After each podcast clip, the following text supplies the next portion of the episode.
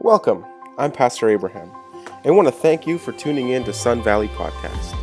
You can check out our church on Facebook, Instagram, and YouTube for worship thoughts, devotionals, and the latest events happening at our church. We hope you are blessed by this week's message.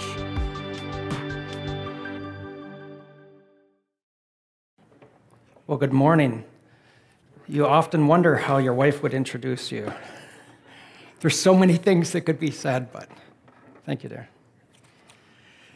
Okay, let's, uh, let's bow our heads for a word of prayer again here. Heavenly Father, we're so blessed to be here. I love this church. I love the people in it, and it's just always so heartwarming to see people, our dear friends. So, Father, please come into our presence here this morning, like you already have through this worship service that was so beautiful. And I just ask that right now my words be your words. Father, please convey to us uh, your love and your message and your hope. In Jesus' name we pray. Amen. Well, good morning. Um, I want to open this morning's talk with something so cool. I was flying last weekend. It was amazing. We flew out to a little island, went camping between Vancouver and Victoria Island, Vancouver Island, and, and then we flew down to Victoria and just walked around, and it's just so nice to get out. Um, there were barely any people. We were, of course, safe and, you know, interacting, but it was just nice to get out and feel human again and walk around, and it was cool. But the really cool part, I, am just vibrating right now. The really cool part was flying the plane, and I was with someone safe, so don't get ahead of me here. Flying the plane, one of the things on my bucket list was to fly through a cloud, fly a plane through a cloud. And so, he's, do you want to? Do you want to take? Do you want to fly for a little while? I'm like, you must have seen it on my face. Yeah, sure. And so we were flying, and, and I let him know this is one of the things I really wanted to do. And so he's like, okay, so see that cloud over there? I'm like, yeah. Uh, you can aim for it. So just watch your elevation, watch your wind speed. We're not going to go off course that much. And so I'm like, mm, just vibrating, flew through the crowd. Karina got on video. It was like a microsecond and we were through it, but it still was so epic and cool. And I gotta tell you, that's one of the things on my bucket list. So I'm like, Jack, yes! I was for sure vibrating for the whole next few days. It was a lot of fun. And I wanted to start that because, start the talk with that because it's cool, uh, but there's also another point to it, and I'll come to that later. Um, Pastor Abraham has been talking about the Bible for a while. We've been going through the Bible. We're just wrapping up Lamentations, and um, it's been amazing. It's a, it's a long journey so far. Uh, it's taken us, how long have we been going through the book of the Bible? Yeah, three, this is three years now. Uh, so we're making progress. uh, and uh, the book of Lamentations, boy, that is a book that, um, that's a book that I'll be honest, has always frustrated me as a therapist. Um, yeah, it's just one, it's one I struggled with, but, but I'm so glad that he's taken the time to really walk us through the book of, of Lamentations. And, and there are three main points that he's been really trying to reinforce with us um, and so those three points are this. Uh, so I'm going to do a bit of a review for five minutes. Lamenting in grief is deeply connected to our spirituality. Lamenting in grief is deeply connected to our spirituality. Number two, there is dignity in the expression of grief.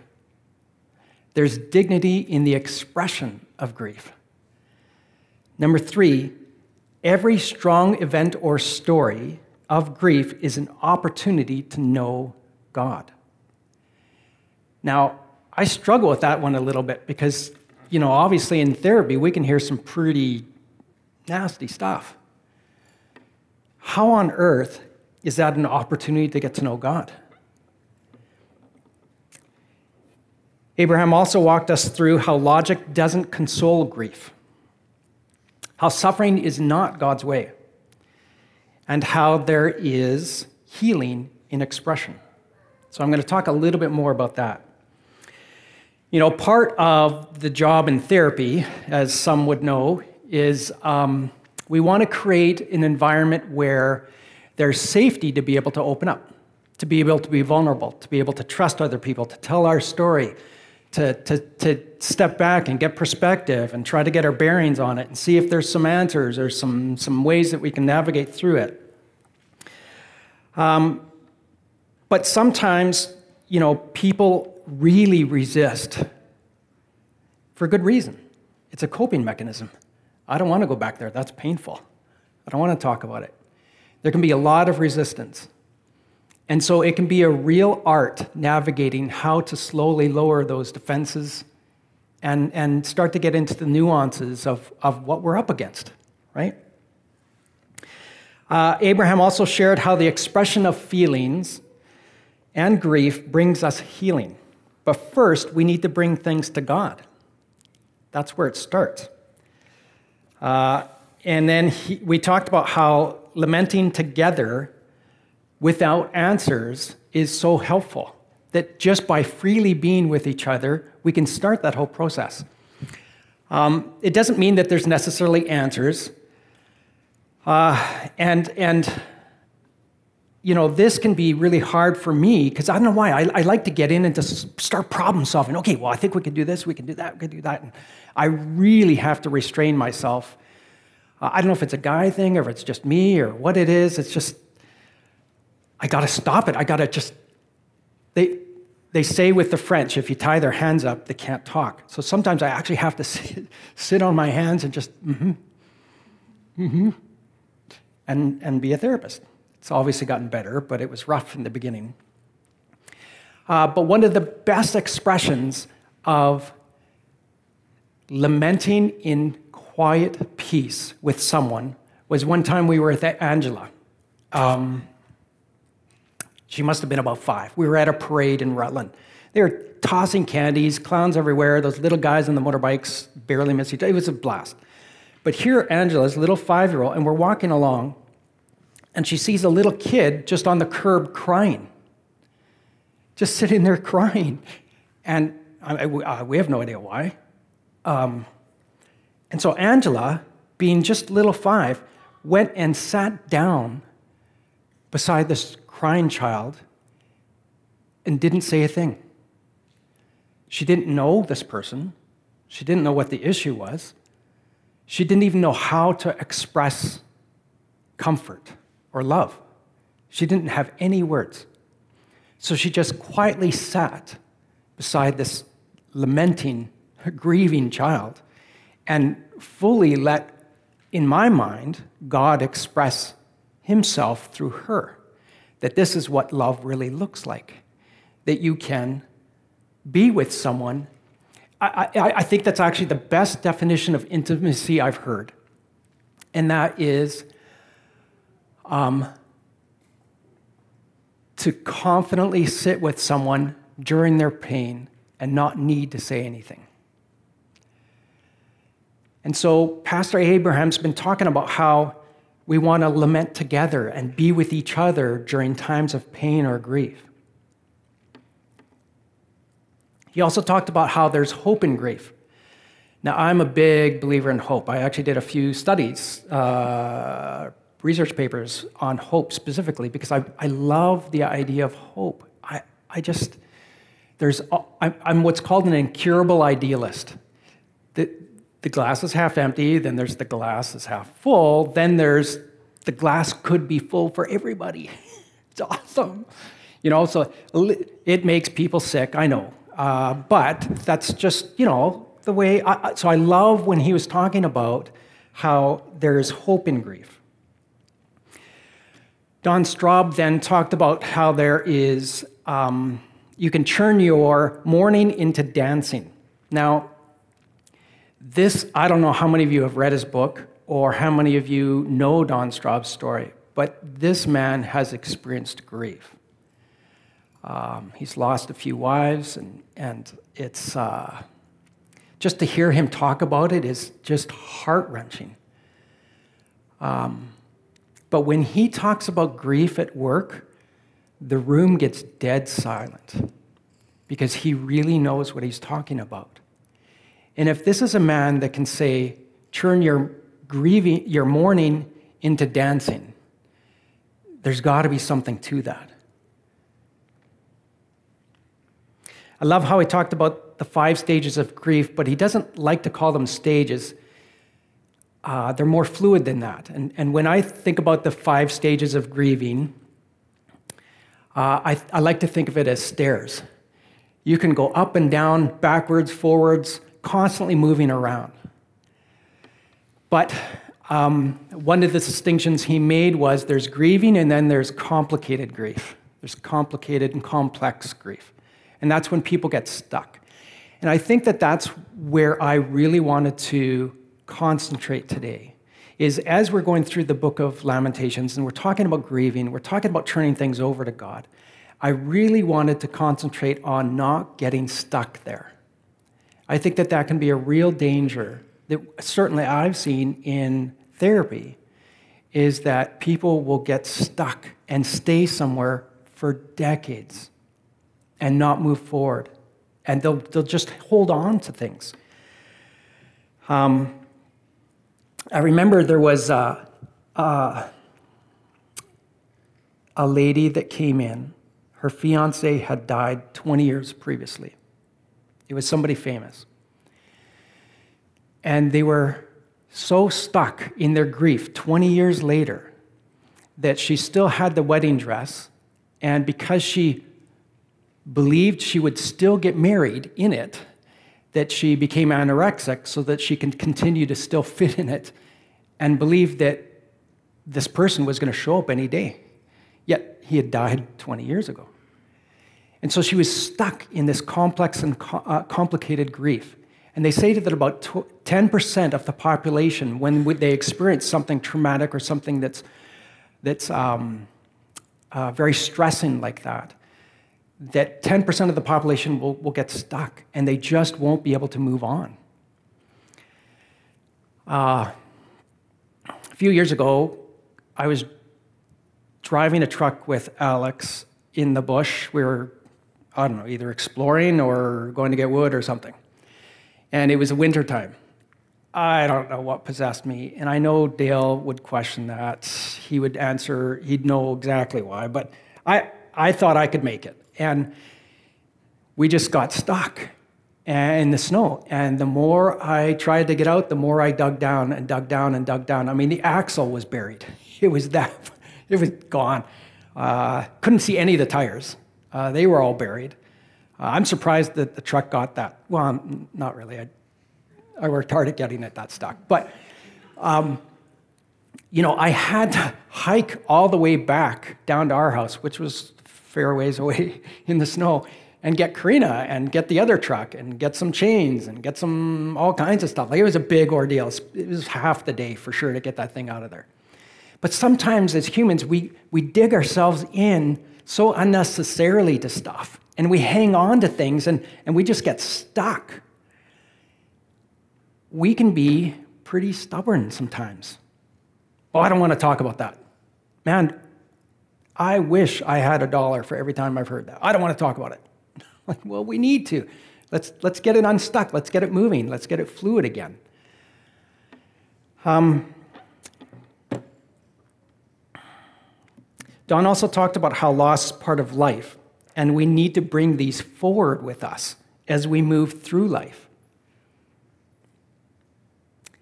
Uh, a little while ago, I was rock climbing last year, rock climbing with a good buddy of mine, Bailey, and, and Alex, and uh, Bob was there, Johnny. We were rock climbing, and I just foolishly fell down part of the cliff and, and, and gashed my arm open. There's a big scar right here. I think it's kind of cool, but. Um, big scar right here. And, and often what people do when they get cut is, it, eh, it's nothing. Oh, it's no big deal. Don't worry about it, right? They'll hide it. And, and what happens when you have a wound and you ignore it that's, that's pretty deep and beat up?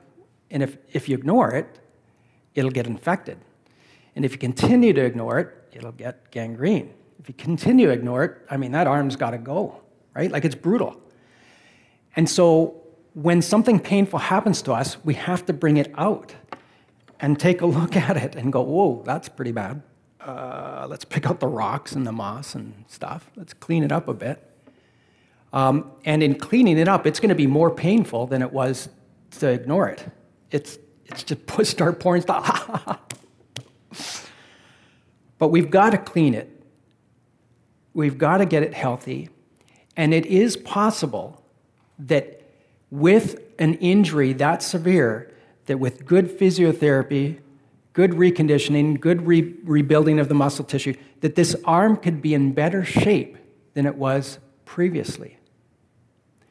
That sometimes our trauma and our wounds and our hurts and our griefs can actually make us stronger and better than before. It's hard to believe, but I've seen it thousands and thousands of times. It's been hard for me to understand, even as a Christian. How, how did you heal through that? That's mind blowing. But I think that God is so capable of bringing us through things. So, scars um, are pretty neat. Now, it's interesting to see when someone has a scar, sometimes they want to hide it. They don't want to show anybody. They're embarrassed of their scar. Uh, other people don't care. They're like, whatever, right? Um, some show it as a badge of honor. I try to shake my hand with this arm as often as possible. Yeah, I had that rock climbing. And then Alex reminds me, no, you weren't rock climbing yet. You were just hiking down to the rock climbing. I'm like, oh, but it was cool, like the blood was dripping down as we were going. Um, but yeah, some wear, wear a scar as a badge of honor, and then some transform their scars. I've seen people that have designed, ta- and I'm not Vanessa and Elise, I'm not advocating tattoos, but I've seen people transform their scars by creating this beautiful work of art out of their scars. I remember one gal um, was cutting herself a lot as a teenager, just all over her legs and her arms. And it was just so sad to see. And, and I remember just sitting with her and we were talking about it. And she said, I'm, I'm proud of my scars.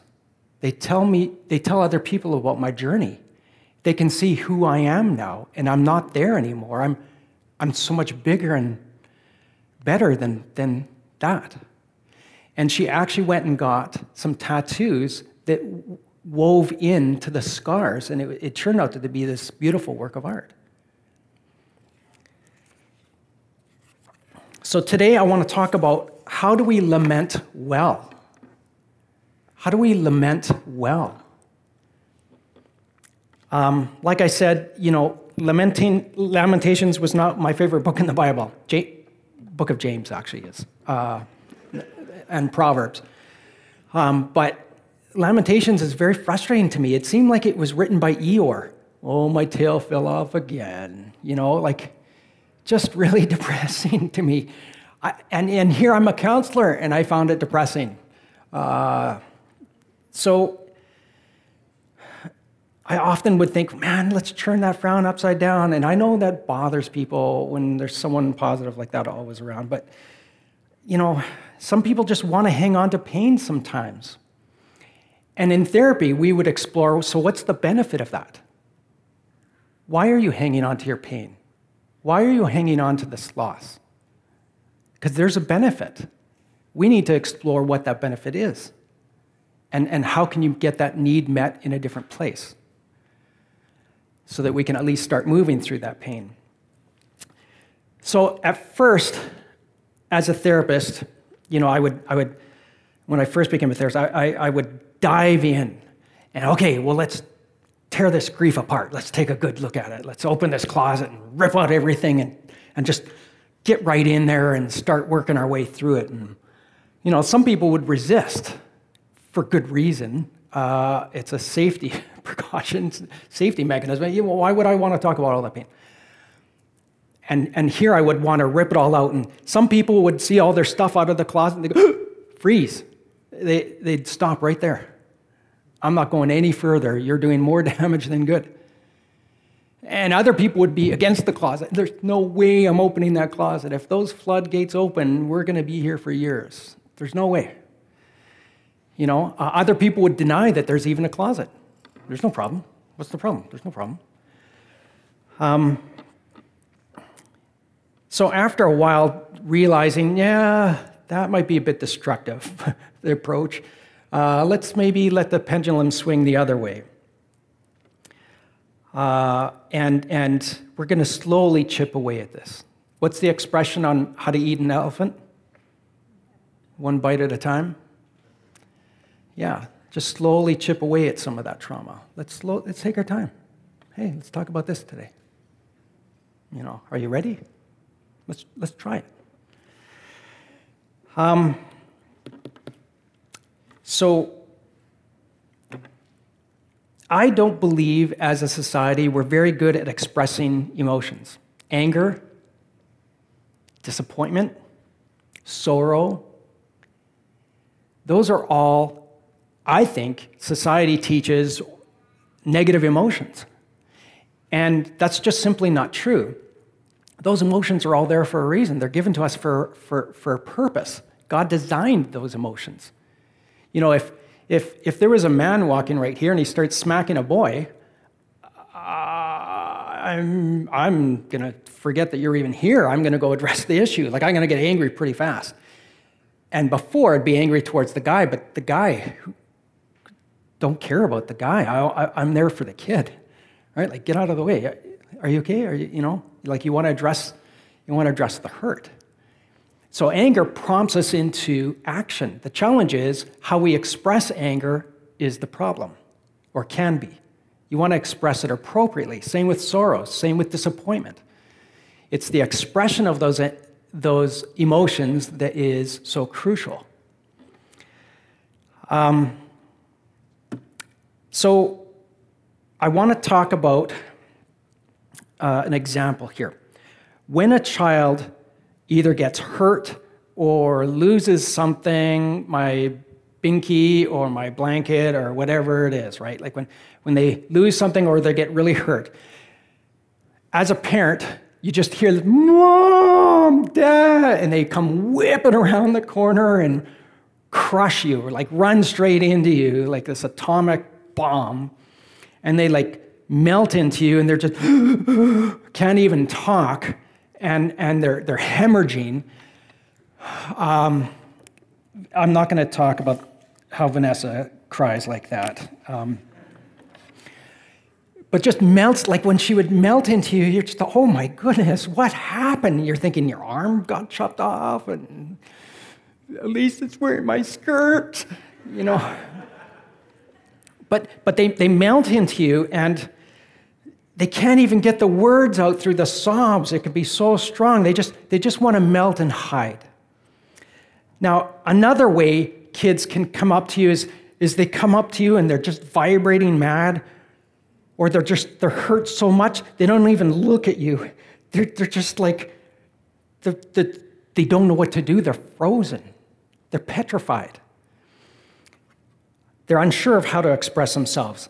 And some some would just run away, like gone, period. You don't even know what the problem is. You don't, you don't see them for the rest of the day, they're just like gone. Uh, so every once in a while, a kid will come up to you, they'll bury themselves deep into your arms, they'll cry, they'll calm themselves, start to breathe. It's okay, honey, you can breathe. You can start to breathe again. And then they have this magical moment. I always loved this as a dad. When they would look up into your eyes, just like heavy with tears, and they would connect. And to me, to me, that was the start of healing. We haven't even talked about what happened yet. But it's just that connection, meeting eyes to eyes, saying, Hey, I'm here for you. Like, it's okay. Let's get through this together. What happened? And I remember there was a movie that transformed me, the way that I thought about Jesus. And in the movie, there was a, a guy that was being beaten or something, or I don't know what happened. He was down and out, tripped, something on the side of the road. And, and you see this hand reach down, and the assumption is that it was Jesus. And this man takes the hand and, and he looks up, and, and you could just see his whole face melt. It was gone. Whatever that was that he was up against, just by looking at Jesus, he was transformed. That connection is so essential and in the process of lamenting, one of the things that I really wanted to talk about was I think that it's important for us to turn to Jesus, turn our sorrows over to Him, to lament, but more than anything, the key element is that we need to connect with God. We have to connect to that essential life force. You know, I'm sure there are times when we as adults would come across some sort of hurt. And as much as those are examples of, from children, but we as adults, when something, a grieving, something happens to us, or we lose something, or something tragic occurs, that we want to hide. You know, is, are you hiding from anything this morning? Not dealing with something? Are you running from something? Dealing with something? We want to run away from our problems sometimes, even as adults. Or some of us just want to lock up. I don't want to talk about it. And we figure we can, we can figure it out on our own. But seeking that connection is going to be essential for us as Christians as we plug into God. So, back to that control tower and the, the flight plane, flying that plane through the cloud. One of the things I noticed in flying through the clouds and flying up there is number one, it's super busy. It's like busy town. It's just like humming with planes everywhere. Uh, at first, I didn't know what to make of it when the control tower had the headphones on, con- talking to the control tower, and they're speaking another language, and I'm, I'm, is this thing working right? It's garbled. Uh, I can't understand a word they're saying. And then you start to clue into what they're saying direction, altitude, knots, the speed that you're going at direction of other aircraft 500 feet coming this way, 1,000 feet above you going that way. Like it is super busy in the air. I had no idea. When you're driving in a car, you just see one plane and you're good. But when you're doing 260 kilometers an hour up there, there's a lot of stuff going on. And so this radio control tower is speaking and guiding you and telling you here's where the danger is. There's another one. Uh, maintain your course and altitude raise it another couple thousand feet, mountains coming up ahead, bad windstorm. Like there's all kinds of information suddenly being fed to you from the air traffic control tower. It's essential to, to my safety. And so I really learned to appreciate that garbly goop that was coming over the airwaves. It, it was really important. Um, when we communicate, we need to make sure that it's two ways. We had to communicate to tower where we were, and we had to know where other people were. And then the other people flying were telling us where they were. So it was a constant communication on the airwaves while we were up there. And so, as we communicate with God and as we lament, I wanted to cover three quick takeaway points here this morning. And I'm going to be really quick. Um, the first one is uh, turn to God through lamenting. Don't get stuck or locked up. See, it's about having faith and hope in God that He will take over. At one point, um, the, the, the pilot with me said, uh, The pilot has control. And I knew I could relax. And I could breathe. It was exhausting flying, looking at all these like 17 million different variables. I'm like, whew, okay. Pilot's got the wheel. Love it. And so, in turning to God through lamenting, we're giving God that control. Just take over for me. Psalms 1, verse 1 talks about some of the formula on how to lament. And it says, How long, Lord, will you forget me? Uh, how will you forget me forever? How long will you hide your face from me? Number two, lamenting is conversing. See, God wants to hear from you, but He also wants to speak to you. And I think as we've been going through this series on lamenting, I really wanted to come and speak about that important piece that I think sometimes is missing, that people miss. They want to complain to God. And certainly, me as a Christian, I just bring all my cares to God, and then I'm like, Amen. And, and I try to go about the rest of my day, and I miss the very crucial, important part where God speaks back to me. And so, lamenting is conversing. God wants to hear from you, but He also wants to speak to you. And, and Psalms 13, verse 2 says this How long must I take counsel in my soul and have sorrow in my heart all the day? How long shall my enemy be exalted over me? See, like a parent and a child, God wants to, give us reassurance. John 16, verse 33 says, I have told you these things, so that in me you may have peace. In this world you will have trouble, but take heart. I have overcome the world. He wants to reassure us when we converse with him. Now, healing can come in all forms. There can be audible answers. Sometimes it's just peace in your heart. You just get this complete peace wash over you. Like it's, it's like it, the burden has been completely lifted. Other times, it, it, there's a, a slow burning flame, and often in addictions, people talk about that. They're like, you know what? I got this.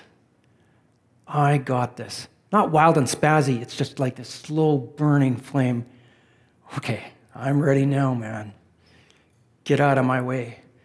You know, like they're just ready. The answer is a slow burning flame. Other times, it's just pure submission to God. Man, I'm in complete, take the wheel. That's an answer is just submitting to God and, and, and having that faith. So, the third and final point is lamenting is turning over to and trusting God, seeking God's help while pain is in act, is an act of service. Uh, Psalms 13, verse 3 to 4 says, Consider and answer me, O Lord my God. Light up my eyes, lest I sleep the sleep of death lest my enemies say, I have prevailed over him, lest my foes rejoice because I'm shaken. Then it goes on to say in 5 and 6, But I have trusted in your steadfast love. My heart shall rejoice in your salvation. I will sing to the Lord because he has dealt bountifully with me. So as we talk to God and as we lament, as we share our sorrows, as we share our griefs, I really want us to remember that our faith in His power is renewed and strengthened when we do that. It's not just complaining and lamenting, there's action that's happening. And we need to be receptive and open to what God's answers are. There's no need to get stuck. There's, there's, there's hope. There's, there's answers coming.